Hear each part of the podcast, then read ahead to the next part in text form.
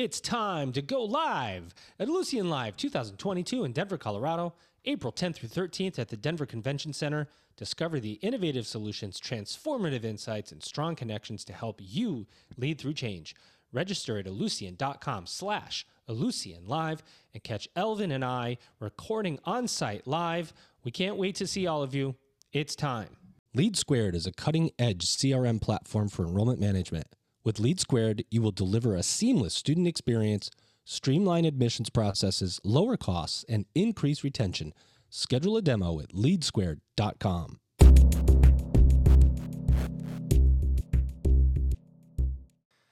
Welcome back, everybody. It's your time to EdUp on the EdUp Experience podcast, where we make education your business. Uh, I can't tell you how excited I am today, guys. Got a great guest, one of the best. I mean, he's simply one of the best, most eloquent higher ed speakers you'll ever come across. I know this because I've interviewed him before, and I follow him all over social media, stalk him probably, although we won't use the stalking word. Uh, somebody that's stalking me lately, John Farrar, he is today my special guest co-host. He's not really stalking me. Here he is, ladies and gentlemen. Oh, that's the wrong button, John. I'm sorry about that. Let me let me try that again. John Farrar, welcome back to the Up Experience. Thanks for co-hosting with me again, man. Uh, Joe, it's always good to be back with you. And I would have thought your your schedule is pretty busy these days, but it looks like you've had enough time to research a bunch of other uh, sound effects uh, in the interim of moving from the, the West Coast to the Midwest. So it's Wrong. I had these stored. I have these stored up in a bank of 30,000 sound effects. Pick the appropriate ones just for you, John. That that wasn't for you, but I, I am testing out some new buttons. You're always a good sport, I have to tell you.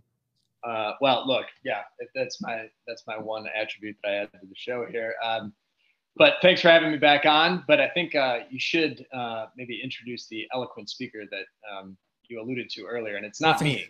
it's not me. Thank you for that transition for to push me along here, John. I appreciate it. Here he is, ladies and gentlemen. Uh, as I said, he needs no introduction. His name is Dr. Gregory Fowler, and he's president of the University of Maryland Global Campus. Greg, what is happening? How's it going? Glad to be here. Glad to be back, and nice to uh, spend some time with you guys. You're back, my friend. Thank you for, for thank you for coming. It's such an honor to have you here. Whenever, especially when uh, we have guests that are that are such a high level, right? That are going from one amazing place to another amazing place. Uh, we kind of think that's like, oh wow, that's pretty cool. He's going from you know he, Southern New Hampshire in your past roles. You've worked for two of the largest universities in the world at this point. Now you come to University of Maryland Global Campus, which I'm sure will be there soon. What does that transition look like during COVID times? Uh, and because it's not like you can just wrap up everything and all your successes and walk into a new place. There's new people. It's masks and and all of a sudden we're now at the back end of a pandemic. Knock on wood. And now things are normalizing. So is life just changing in phases for you? What's this look like? Well, you know, I um, will say this. I think that in truth, there are both benefits and disadvantages to um, the way that things have transpired during the pandemic. Um, one of the challenges, of course, is trying to move into a new location with all of the limitations of who can come into the office, who's out of the office, who's able to travel for those types of things. But it also gives you a way of sort of easing into some of these aspects of being in a new leadership role. Whereas in many other instances, particularly with the state institution, um, you'd have a lot of running down to the state capital, Annapolis. A lot of that work was able to be done through Zoom. A lot of the meetings were able to do things without that I was able to do in this way. And so as a result, it gave me a chance to sort of settle in a little bit at a time. And, as a result, now we are feeling for the first time that that feeling of things getting back to some sense of here's what the rhythm's going to be. Had my first testimony in front of the legislature a couple of weeks ago. That was fun. I'm sure Um, you and- thought I just that's one thing I'm sure was on your list of things that you wanted to do in your life, right? You, you know, it's not like the congressional hearings you see on TV. So um, it- it's a lot easier than um, you think in some ways if you if you plan for it ahead of time. So that was absolutely a good thing. Now, I will say to your other point though that having been at several institutions, one of the things that's been interesting about this transition is that I'm now convinced that while we all think about online education as this sort of package thing, the three places I have been at are extremely different from each other. And we can talk a little bit more about that as we continue to go along. But uh, we think about online education as this sort of uh, distance uh, experience that people go through. And WGU was very different from SNHU. SNHU is very different from UMGC, both in their origins, in the way that they work with students, even in the modalities and the content that they have. So very interesting to always have a learning in front of you of something that's coming along. Yeah, you know, I, I'm glad you brought that up because I, I can't tell you how many times that does come up in conversations with people where, you know, especially people that don't understand online learning to the to the same level as you might they go, oh, well, you're at one school and you go to this school. It's the same thing, online learning. It's delivered the same, it's packaged the same. And you've worked now for three very different looking large online institutions. Talk about some of those intricacies, if you will. If you can point out anything that kind of sticks out, you go, these are differences.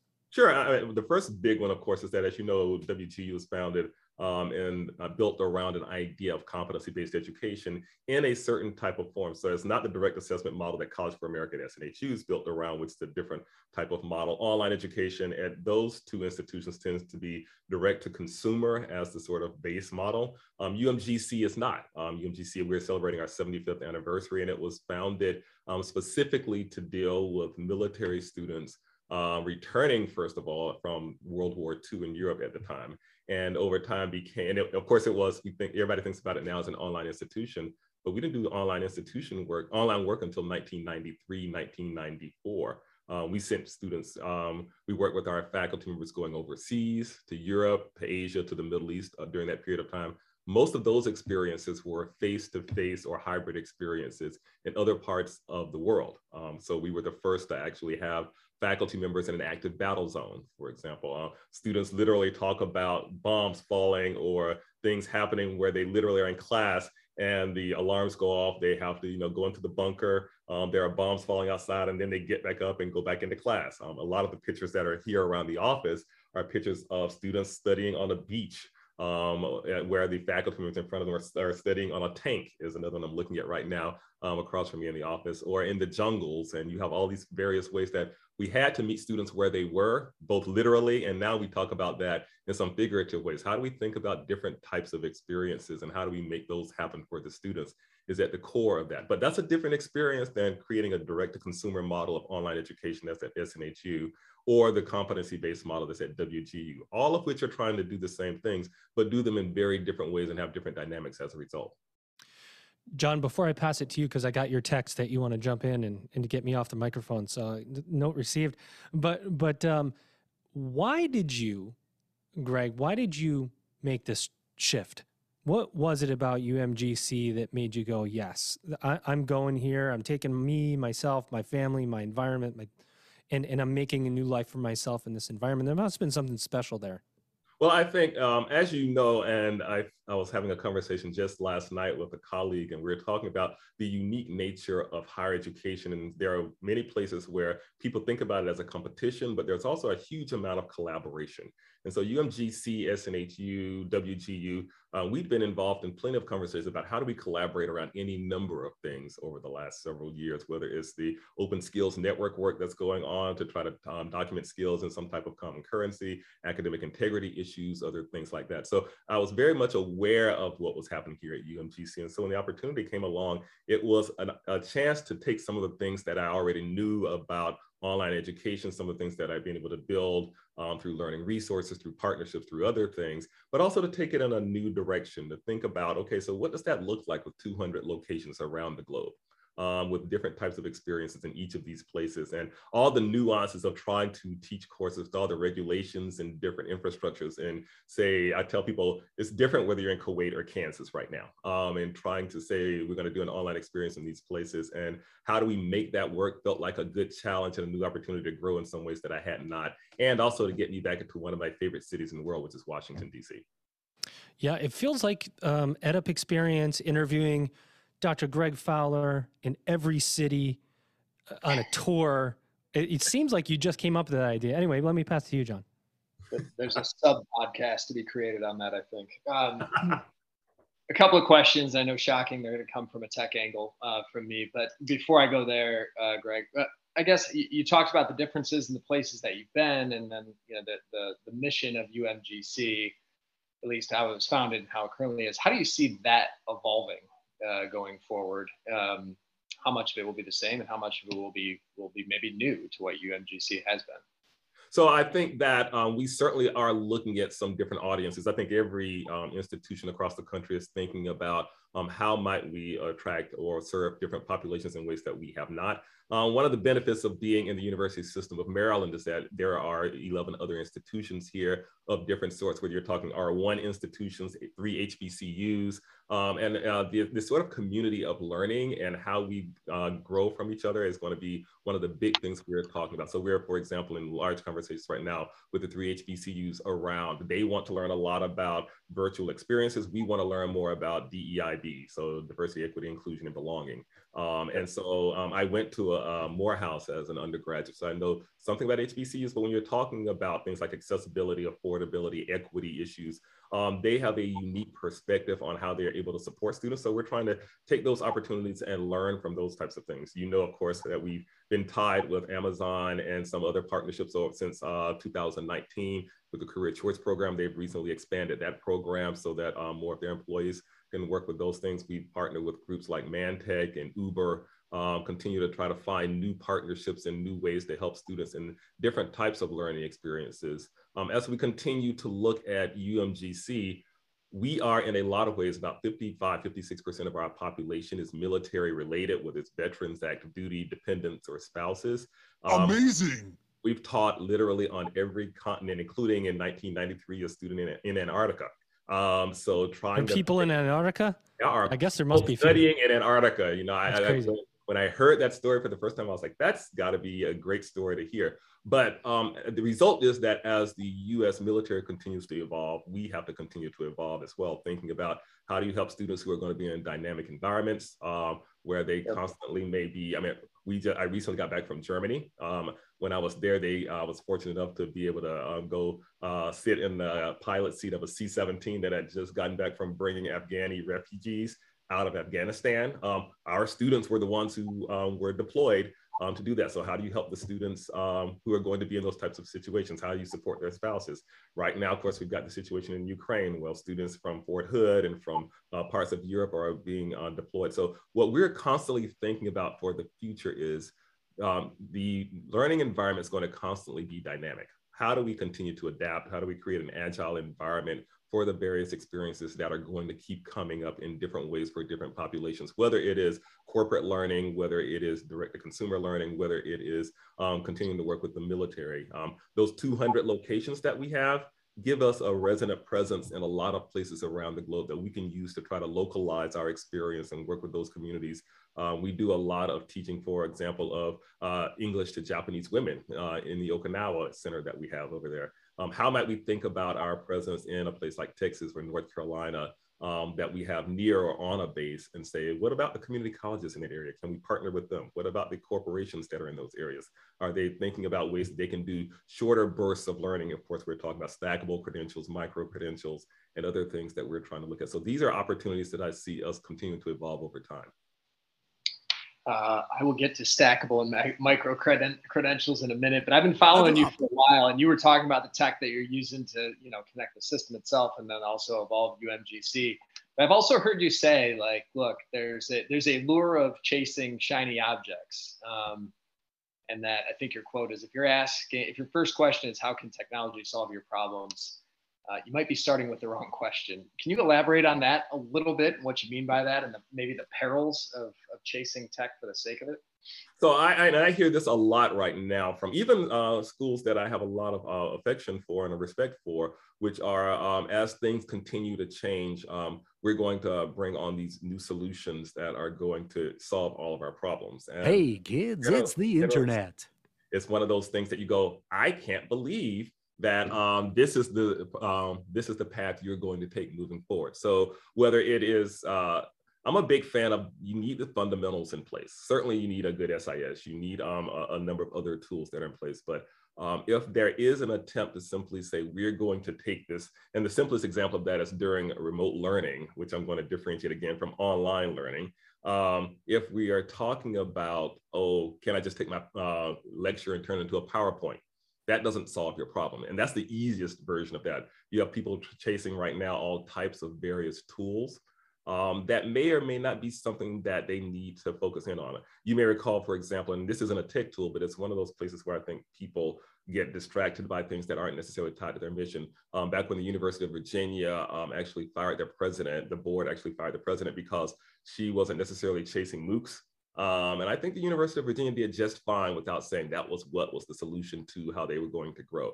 So not just tech tools, but when I say bright, shiny objects, it's those sort of fads that people look at and think, um, if, if, we're going to be in, we've got to be doing these types of things. So I think we have to be very cautious of moving forward, regardless of whether it's a tool or a practice or anything else that we're talking about.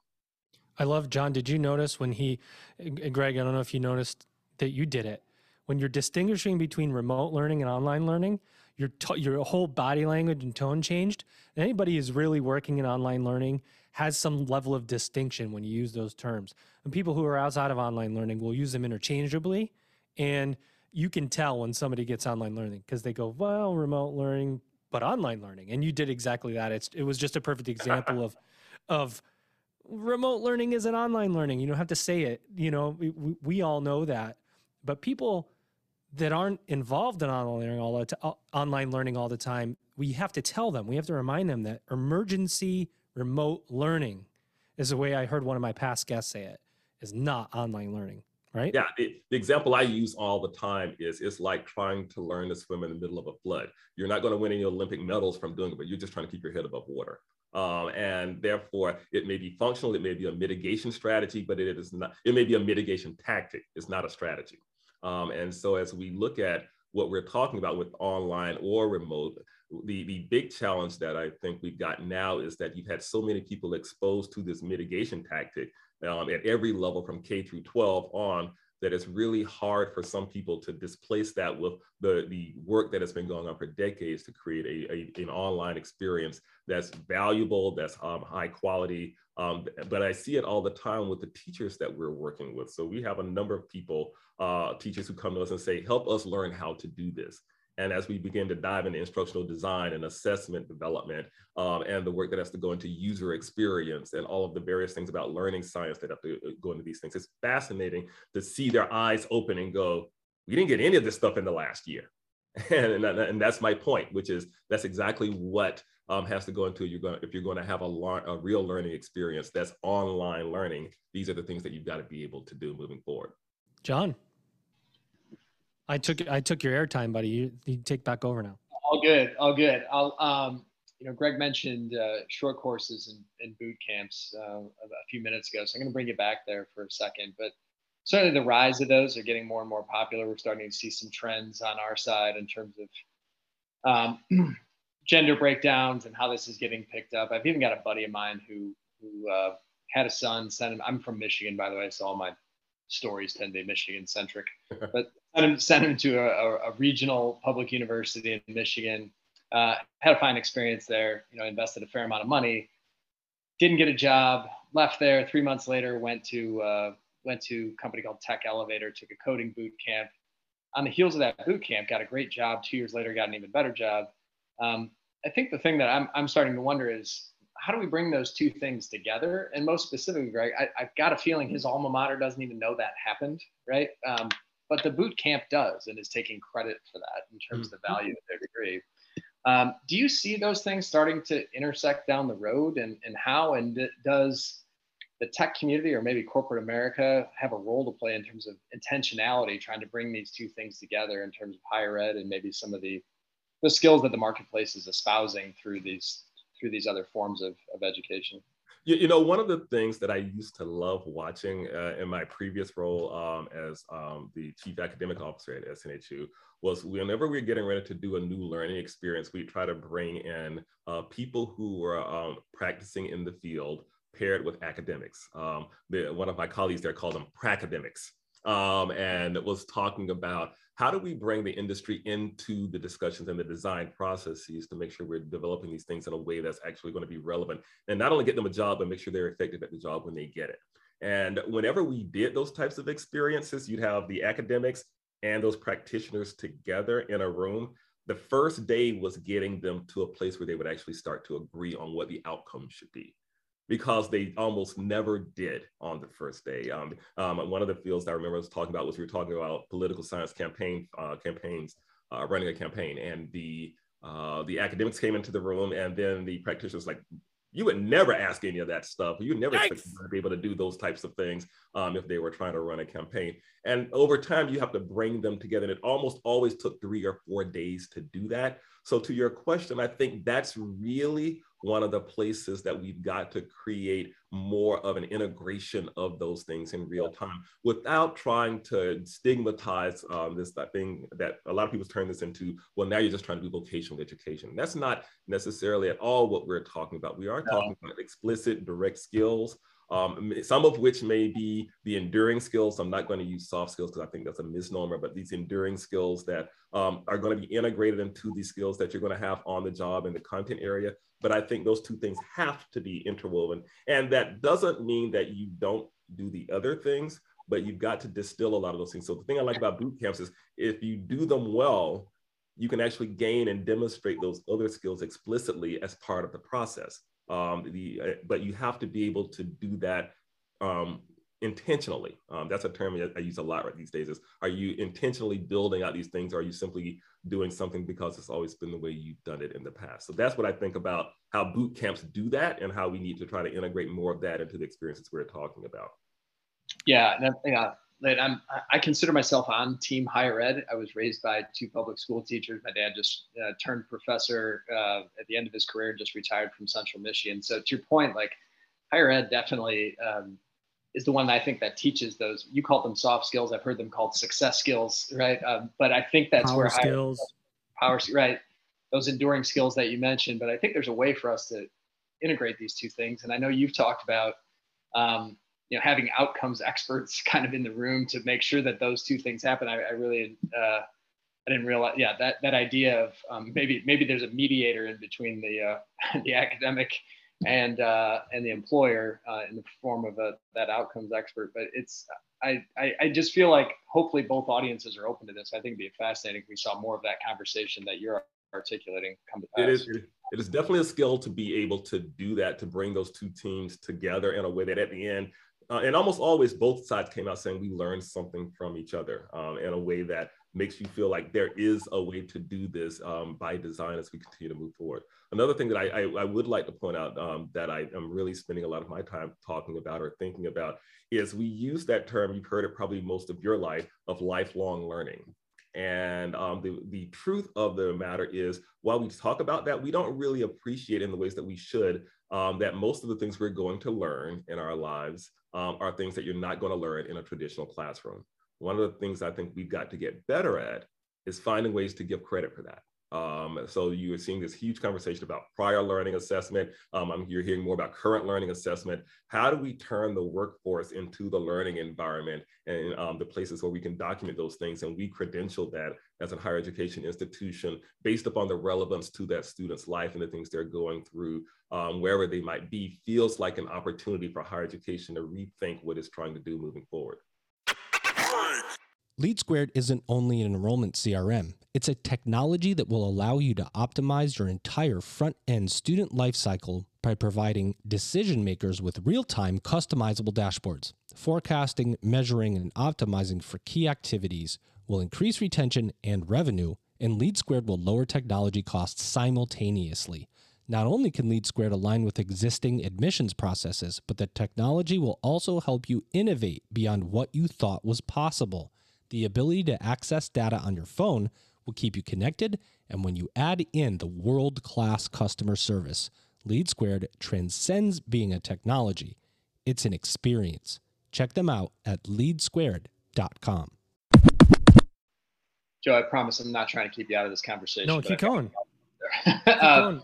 No, I'm, I'm so glad you surfaced that, Greg, because that's one of the things that I think our team has been ruminating on. I feel like there's a role for tech to play in being able to provide that continuity for universities so that after after uh, after the student graduates there's a way for the university to understand here's what this student is now going through here's the here's their career trajectory the role that they're in and therefore the trends that they might be facing mm-hmm. that you all then could provide proactively um, this might be a skill this might be a cert here this might be a, a class that would be relevant for you uh, given where we know you are in that i think to, right now i don't know my alma mater doesn't know what i'm doing today i'm not sure about uh, both of yours but i think we can do better with technology and helping to create that continuity so that there is more of a lifelong learning platform.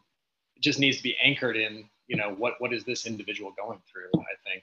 Um, and it does, and if we do that right, if you think about this huge conversation again about diversity, equity, and inclusion, now we're doing it in a way that's relevant to the individual student. We often you, you hear right. that term thrown around a lot, student centric.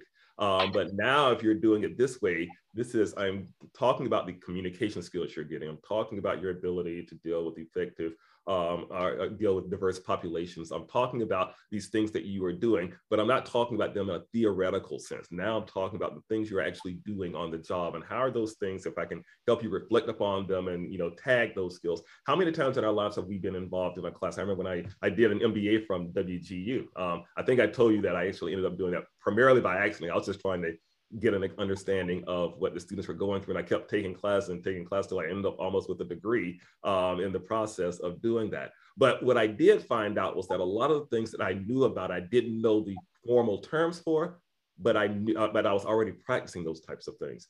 Imagine what we could do if we had students who had other equity challenges. If we could say, you know, you're actually already working through some of these skills. We can speed up your time. We can actually find ways to decrease your costs by you know giving you those instances in the workplace you're, workforce you're already working in, um, as opposed to the types of things that require people to sit in a classroom for a period of time. That is, I think, the big opportunity for higher education to rethink what's going to happen in the future. Well, I got to tell you guys, I'm disappointed. I'm disappointed that we've gotten through half an episode here, and Dr. Gregory Fowler has not yet dropped any movie reference in his talks, which means we have a penalty. We, ah. we're, in a, we're, in a, we're in a penalty round. Let's see. Oh, we have Higher Ed Word Association as the penalty. Here we go. Greg and John. John, you're playing. Um, let me see. Looks like we have a new challenger. Uh, uh, Greg, as I was talking to John before the episode, he said he would crush you in anything related to Higher Ed Word Association. So we're going to see how that goes now. Um, I promise that was. You, I'm going to give you a word. Greg, you're going to give me the first thoughts that come to your mind. I'm going to give you a word or phrase. You give me the first group of thoughts or phrases that come to your mind. Elaborate if you'd like. Okay. And then, John, I'm going to give Greg to go first, John, because I feel like, you know, it's just fun putting you in the place where you have to follow his answers. Well, I'm fine. I find I'm fine if he's the only respondent here, given that he's okay. It's we go. Show. Greg, your first one: student consumer absolutely believe that while the student is not a consumer in the traditional sense, um, that they are uh, they are purchasing an experience, and therefore we have to be considerate of what that requires of them. John, student consumer. Yeah, I mean, I think Greg, I'll, I'll dovetail off what Greg said. They're making a substantial investment mentally, physically, emotionally, and certainly financially and there, so from that standpoint, we need to look at their, that return on investment all the time. Um, and so again, I definitely think of students in the traditional sense, but they are they are purchasing um, physically and financially, and we owe it to them to deliver the best product possible. We're going to need to go to the judges and find out if that answer was too long. Uh, sorry, John. Uh, Greg wins the first round, but we do like long answers. I'm just giving you a hard time because you're co-hosting with me and I like you. so number two, Greg, employee workplace. For higher education, something that is dynamically changing and we're, that we're going to have to rethink, but also gives us some great opportunities to um, get some new talent in ways that we otherwise might not be able to. This is fun because John gets to provide a whole nother look at this. John, employee workplace uh, wave of the future, I think, is going to be hybrid because uh, I think there's still going to be a lot of value in in-person engagement. But um, I think we've all learned life flexibility and the ROI, uh, the intangible ROI that comes with that is super valuable valuable to people right now. Pretty good. All right, Greg, here we go. Battle for talent something that I think is going to happen across all industries, higher education, given the things that we're trying to do with skill sets and some of the things of the future is going to have to find itself battling with industries like Google, um, Facebook, and others, but will actually hopefully be better as a result of that and some of the experience they give to students. That was like an in-answer plug for. Uh, I heard Google come up. John, did you hear that too? John, uh, yeah, you get a battle for talent. It wasn't lost on me that Amazon came up earlier in the discussion. we'll, we'll, get to that we'll get to that We'll get to Battle that for talent, John. Battle for talent. Well, one, I think it's great that there's this many opportunities out there and that there are this many jobs. So I think that's great because it's going to uh, make the rest of us uh, think about everything that we're doing for employees and making sure that we're as competitive as possible. So uh, an exciting challenge, but we're all in this boat uh, together. It'll be interesting to see how much cross-industry proliferation there is as a result. All right, I got two more. So if you guys are tired of a Higher Ed Word Association, we can end it. But if you want two more, we can go. What do you think, Greg? You're the guest. Sure, absolutely. Here we go. Hybrid learning. Um, something I'm very much tied into right now, particularly with our military students around the globe. Uh, thinking about more HyFlex learning. That is, how do we change the, the model in such a way that we can future proof experiences that are face to face for our students so that they don't end up in a mitigation strategy for the future? John, hybrid learning. Would love to see the levering of tech uh, for online to be able to consume content that's better online to make the in person experience better. And finally, very importantly, enrollment cliff. You know, I recently just um, saw a um, article that makes the argument that the enrollment cliff is not a cliff but a slope after all. I'm, I'm going to be curious to see how this plays out. I think that regardless, parts of this country are going to have to deal with substantial um, declines in their population, even if they're going elsewhere. John, enrollment cliff. Yeah, I think enrollment cliff obviously a, a, real issue, but one of the things that is going to, uh, at the same time, this need for lifelong learning, upskilling, reskilling is happening in concert, and therefore uh, providing opportunities for the space in a different way. So, a forced uh, uh a forced mechanism for us looking at uh, higher ed in a whole new through a whole new lens. Game over. Well, there you have it, ladies and gentlemen. Another episode of Higher Ed Word Association with Dr. Greg Fowler, John Farrar. Now that we're nice back, guys. Gift, by the way. What's that? I want some nice parting gifts, by the way. Yeah, well, I always say for no money, for no money. Let's ask some questions. Uh, I do have a cash register button, but that's as far as I get. Um, Greg, I want to know what you focus on when you come in, okay? Because you're not coming into like a brand new startup institution. I feel like some of the priorities might be different. You're coming into uh, in, a, a, campus that where there's 11 other, as you said, 11 other institutions, some are ones, all different types.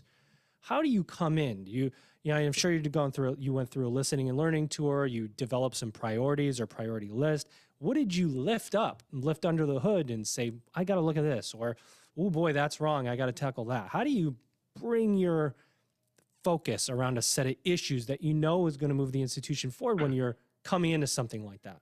Well, I, I mean, I think the question I get a lot is what was the biggest surprise um, walking through the door? And again, I go back to the beginning of this conversation where I talked about each of the online institutions being very different.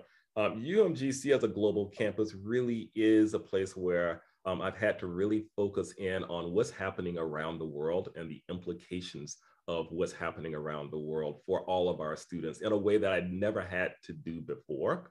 Um, and that's been fascinating. Um, I, I, I, read a number of newspapers every morning right now because it's like, well, if that's happening there, what are the implications and what are we going to do for our student populations in those types of places? And then how do we take those things and think about um, how do we translate that into different types of experiences, even for those students who aren't necessarily in the military? So I've learned far more about countries and camps and bases and politics around the world um, than I ever thought I would. Um, and I think that's a good thing, but it also continues to raise the challenge of wherever we are, these higher ed challenges are only going to continue to evolve. And we've got to figure out, you've heard me use that term a minute ago, how do we future proof ourselves uh, for what comes next? It was, I was looking at um, this book of ours that's called Beyond the Ivory Tower, which is the history of the institution. And it's talking about, it was, I was reading about how we were there when Mount Pinatubo exploded. Um, we were there um, in the middle of Vietnam, and all there's always going to be another disaster. There's always going to be a, another world crisis.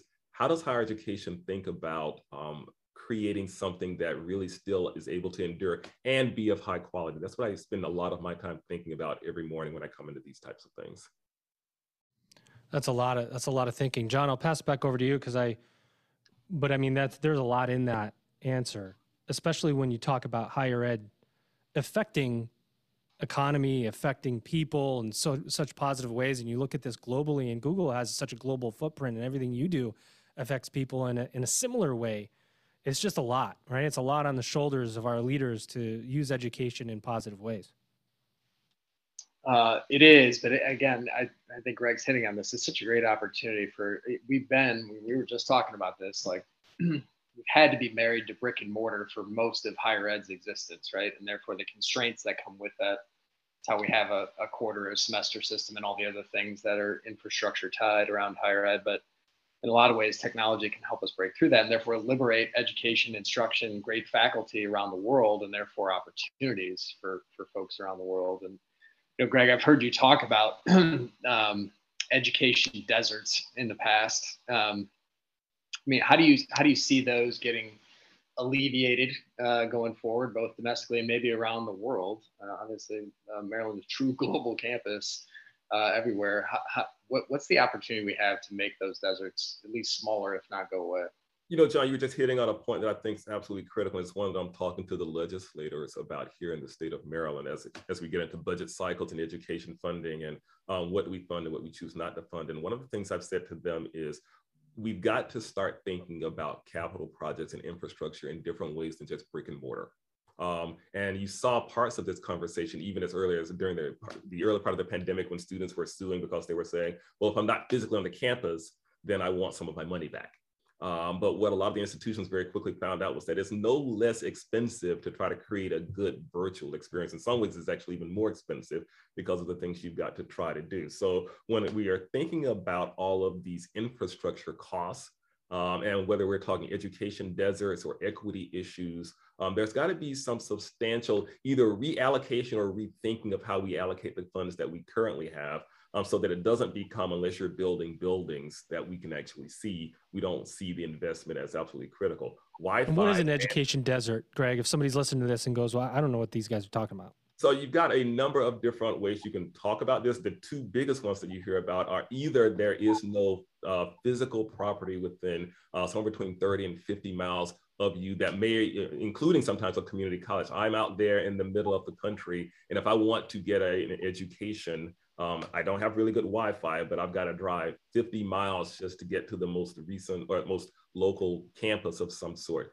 Yikes. That for that for people who don't have the the funds or the means to do that immediately means that you're putting them into a cycle that's very hard to break when it comes to getting an education. So unless we talk about creating other opportunities for them or reaching them where they are, um, in the same ways that we talked about sending faculty members in 1947 to Germany to teach. Um, now we got to think about how do we send bandwidth or how do we create bandwidth um, for those people in the middle of the country so that they can get an education of some sort without having to sacrifice everything else to do it.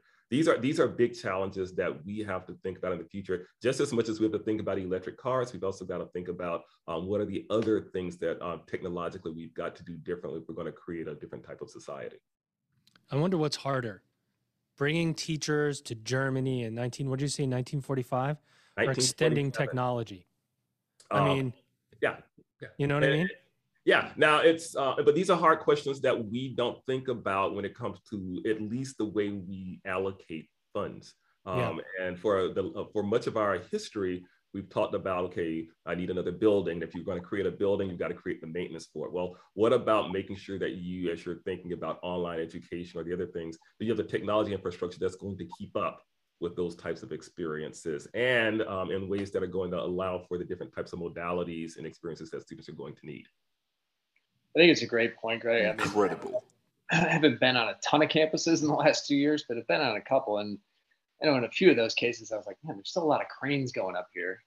Uh, but we don't really have any more students on this campus the last time I checked. So we're, we're increasing the ratio of square footage, you know, to, to student, which is great. And these facilities are wonderful. But in the face of a time where maybe that's not the only kind of infrastructure we should be thinking about in terms of servicing students locally and around the globe. Uh, well, I certainly, I certainly think that a lot of institutions are having this conversation. You know, uh, um, in my previous life, I was also a commissioner for the New England Commission for Higher Education, and I was working with a subcommittee there um, during the height of the pandemic. You know, a number of institutions that didn't have online programs were given emergency authorization to go online by their accreditors. Um, and as we got near what we thought at the time was going to be a transition back to face-to-face, we asked the question of how many of these institutions intend to keep or uh, you know go into that ultimately through some type of substantive review process. And a lot of schools said, you know, this is not who we are. This is not what we want to be. We want to go back to being what we were before. But the world continues to move. And if we're talking about the infrastructure that's going to be required for the, the next generation of learners, what does that look like? Um, so yeah, there may be there may be cranes, but I'm much more interested in do we have the wiring in place? Do we have the infrastructure? Because it's going to be harder, I think, as we're looking at these learning experiences to keep up with the changes uh, um, and the simulations and the boot camps and the, the documentation necessary for good learning experiences in those ways than it is to be to replace a building, I think. You know what's yeah. interesting, John? Let me just say that it's like a reverse value proposition. There's just been a couple of presidents we've had on here who go, we're not investing online, we're going to stick with our on ground infrastructure. And what used to be online learning was a value proposition when schools didn't have it, it's reversed. And and some presidents are going, if we just focus everything on ground and not offer online, there's going to be a value proposition in there for us. And so you've seen this total switch around. It, what's fascinating to me is how much we associate still, all of us, I think to some degree, physical property with esteem, right? We see a building going up and we think, oh, wow, this must be a well off institution. The lines going underneath the ground and fiber optics and the internet and broadband, you can't see that. So you don't equate access with prestige. We equate bricks with prestige. And that's a something that has to change in a world that's moving to technology. I always think about that all the time that there's just physical assets don't measure value as much as it used to anymore. Yeah, if you recall, um, I'm going to date myself a little bit, but in the 1980s, there are people who had those really big boom boxes that they walk oh, around. Oh, yeah. Remember that? Um, these people? Sort of, you said these people. Do you mean uh, you? I'm not going to John? say, you know, uh, you know, that's how I got my triceps, you know. Um, but the, yeah. this whole this whole goal of it's big and it's loud. But you think again about, and I said this about higher education in general. We listen to more music now than we ever did when we had compact discs and records. Uh, we get more news now. It's just in a very different and a compact way. Um, we, we pack more power in our iPhones, I think, than you had we had in some of the early um, machines that we tried to send up into space. So, um, how do we think about that technology and the learning experiences and the things that are going to come next? Is something that really we all have to spend more time thinking about. It was a surprise to a lot of institutions how much it cost them to even go online in a remote um, mitigation factor. Imagine what that's like if you really were trying to do it well. Um, and I want to know what was playing in that boombox, Greg, because John, every time I ask him about his songs, he says he was playing Frank Sinatra. I can't imagine you holding a boombox. I don't think I said Frank Sinatra. No, no, no, no. John does. John okay. says, yeah, I, no, no. I, I, I, I do have an appreciation for old blue eyes, but I don't think I'd be booming him through a boombox. That's that was John style boombox in Michigan, blasting Frank Sinatra. What what was in that uh, boombox, Greg? Um, no, back then it could have been any number of things. I mean, you may remember the song? One of the, the ones I remember booming a lot was the song "Oh Yeah" by Yello.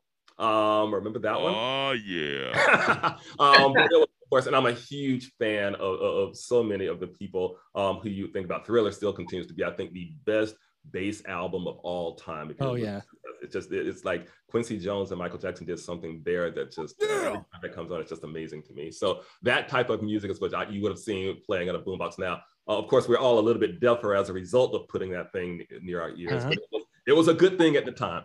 Either that or it was the volume on the Walkman uh, yeah. that uh, that you immediately put in your ears.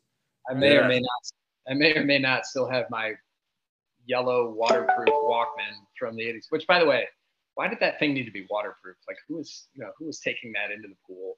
I don't know. Uh, Everybody who's dropping a phone in the pool, John, these uh, days. Uh, well, don't yeah. you remember? I think what's it? Uh, I'll give you your your um your movie reference here. Nightmare on Elm Street, where Nancy's in the bathtub with the headphones on and she gets sucked underwater. Oh yeah. Uh huh. Yep. So Classic there's scene. your one movie reference. you squeezed one in there. John, get your last cut, last one in with uh, Greg, and then I'll take it take it home. Uh, no, I think uh, you know Greg's making a really good point. I'm, I'm, stuck on this infrastructure thing. It'll be fascinating too. I think we're running a, a bit of a social experiment with students coming back to campus. In some ways, we're seeing some of our biggest campuses have more freshmen than they've ever had.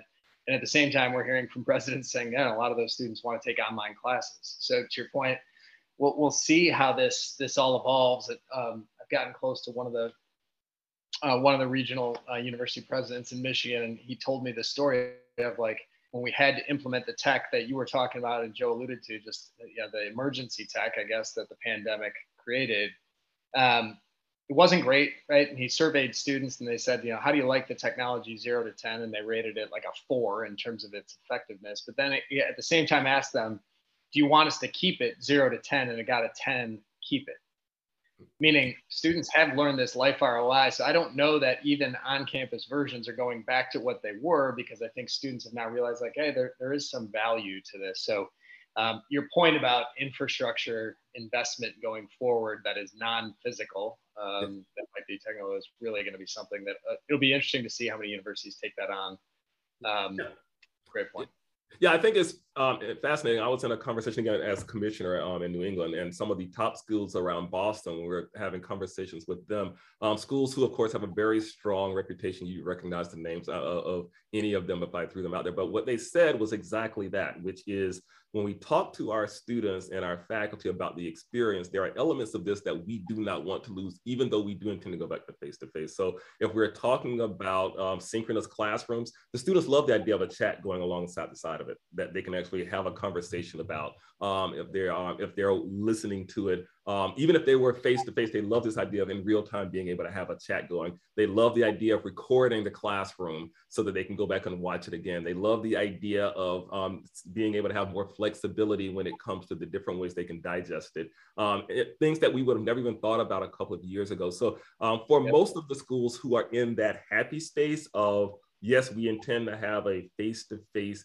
version of this, but we are going to continue to evolve using the technology pieces. I think that's really what you're trying to see. We talked a little bit about hybrid and HyFlex experiences. That's where I think a lot of this will be in. And most of the studies we've seen show that that's probably the most effective version of learning period um, not online or face to face but this sort of um, mixture of the two that allows for that flexibility moving forward i think that's something that a lot of schools are going to have to deal with one way or the other and I would have been one of those students if those lectures were recorded. It would have helped me. I was a bad, uh, I had bad, I have bad handwriting and wasn't the fastest reader, right? So these different modalities, I think, are going to help students a lot going forward. Be interesting to see.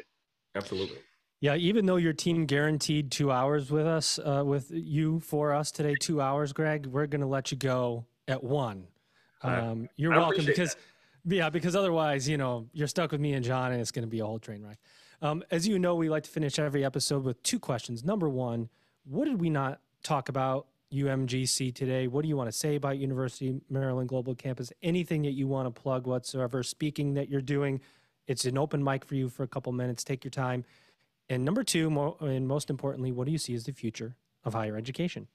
Uh, I think those two questions are one and the same um, the um, being able to really think about the various types of experiences and how we do them is probably one of the big things I'm focused on right now and trying to do them in ways that actually make sense. So um, any institution that's really thinking about its future has to be saying, what do we need to do well? What are the things that are core to who our identity is? And for us, a lot of this is how do we think about doing things in different ways, partnering with various organizations and entities in a way that gives us greater capacity, greater cap- capability, greater agility. So when we're talking about learning experiences, how do we create an environment where we can create experiences in short periods of time that are still high quality, but don't require us to go through a year or two years. If, if a company came in tomorrow and said, we want to take our middle managers through an experience that's six weeks long that allows them to get these types of skills, I want to be able to turn that around quickly. So I've got to partner with people who give me that agility. Um, that's not something I'm going to be able to do internally, but I want to figure out how do we do that with oversight in a way that allows for the academic quality, but also still gives us the agility to say, and tomorrow somebody else came in with something else. So how do we do this at scale? How do we do this in ways that takes into consideration where the market seems to be going and what those demands are. So what I'm looking for are, are partners who are going to be thinking about those different types of experiences. The, the great resignation um, is something everybody's talking about. Those, those people who are resigning right now are not about to go back to school nine to five, Monday through Friday. They're not about to go back to school for a degree. I, I, just don't believe that. Um, I believe that most of them are going to be looking for short-term experiences that have high quality and give them new skills. Um, and so we are going to be working with partners to figure out how do we do that in ways that you might not see a traditional higher education um, do, institution doing that? Um, if we can do that, then we'll we'll be creating that next generation of what UMGC has done so well before, which is meet learners where they were rather than asking the learners to come to them. Um, um, um, amazing. You said it all. I love it. Well, ladies and gentlemen, this has been another, I would say, successful, very successful episode of the EdUp Experience. Of course, with my guest co-host today, he's the director of education at Google, John Farrar. We'll debate whether that was the right or wrong button on the next episode that John co-hosts. and of course, my amazing two-time guest. There'll be a third. We'll hunt him. We're gonna hunt him down until we get him. Once he gets some of these things in place, I got him on social. We're gonna find him, ladies and gentlemen. He's Dr. Greg Fowler, and he's president at University of Maryland Global Campus. Greg, hope you had a great time on EdUp today. Thanks very much, guys. I'm looking forward to the next time around too. Ladies and gentlemen, you've just EdUped. The Lead Squared integrated CRM functionality will put your institution at the front end of marketing and enrollment strategy by delivering a streamlined admissions process. Capture student interest, segment your audience, create student engagement workflows, and even integrate with your student information system to create longitudinal key performance metrics you've always wanted. You can do all of this and lower your technology costs. Check out leadsquared.com for more info. It's time to go live at Ellucian Live 2022 in Denver, Colorado, April 10th through 13th at the Denver Convention Center. Discover the innovative solutions, transformative insights, and strong connections to help you lead through change. Register at Ellucian.com slash Ellucian Live and catch Elvin and I recording on site live. We can't wait to see all of you. It's time.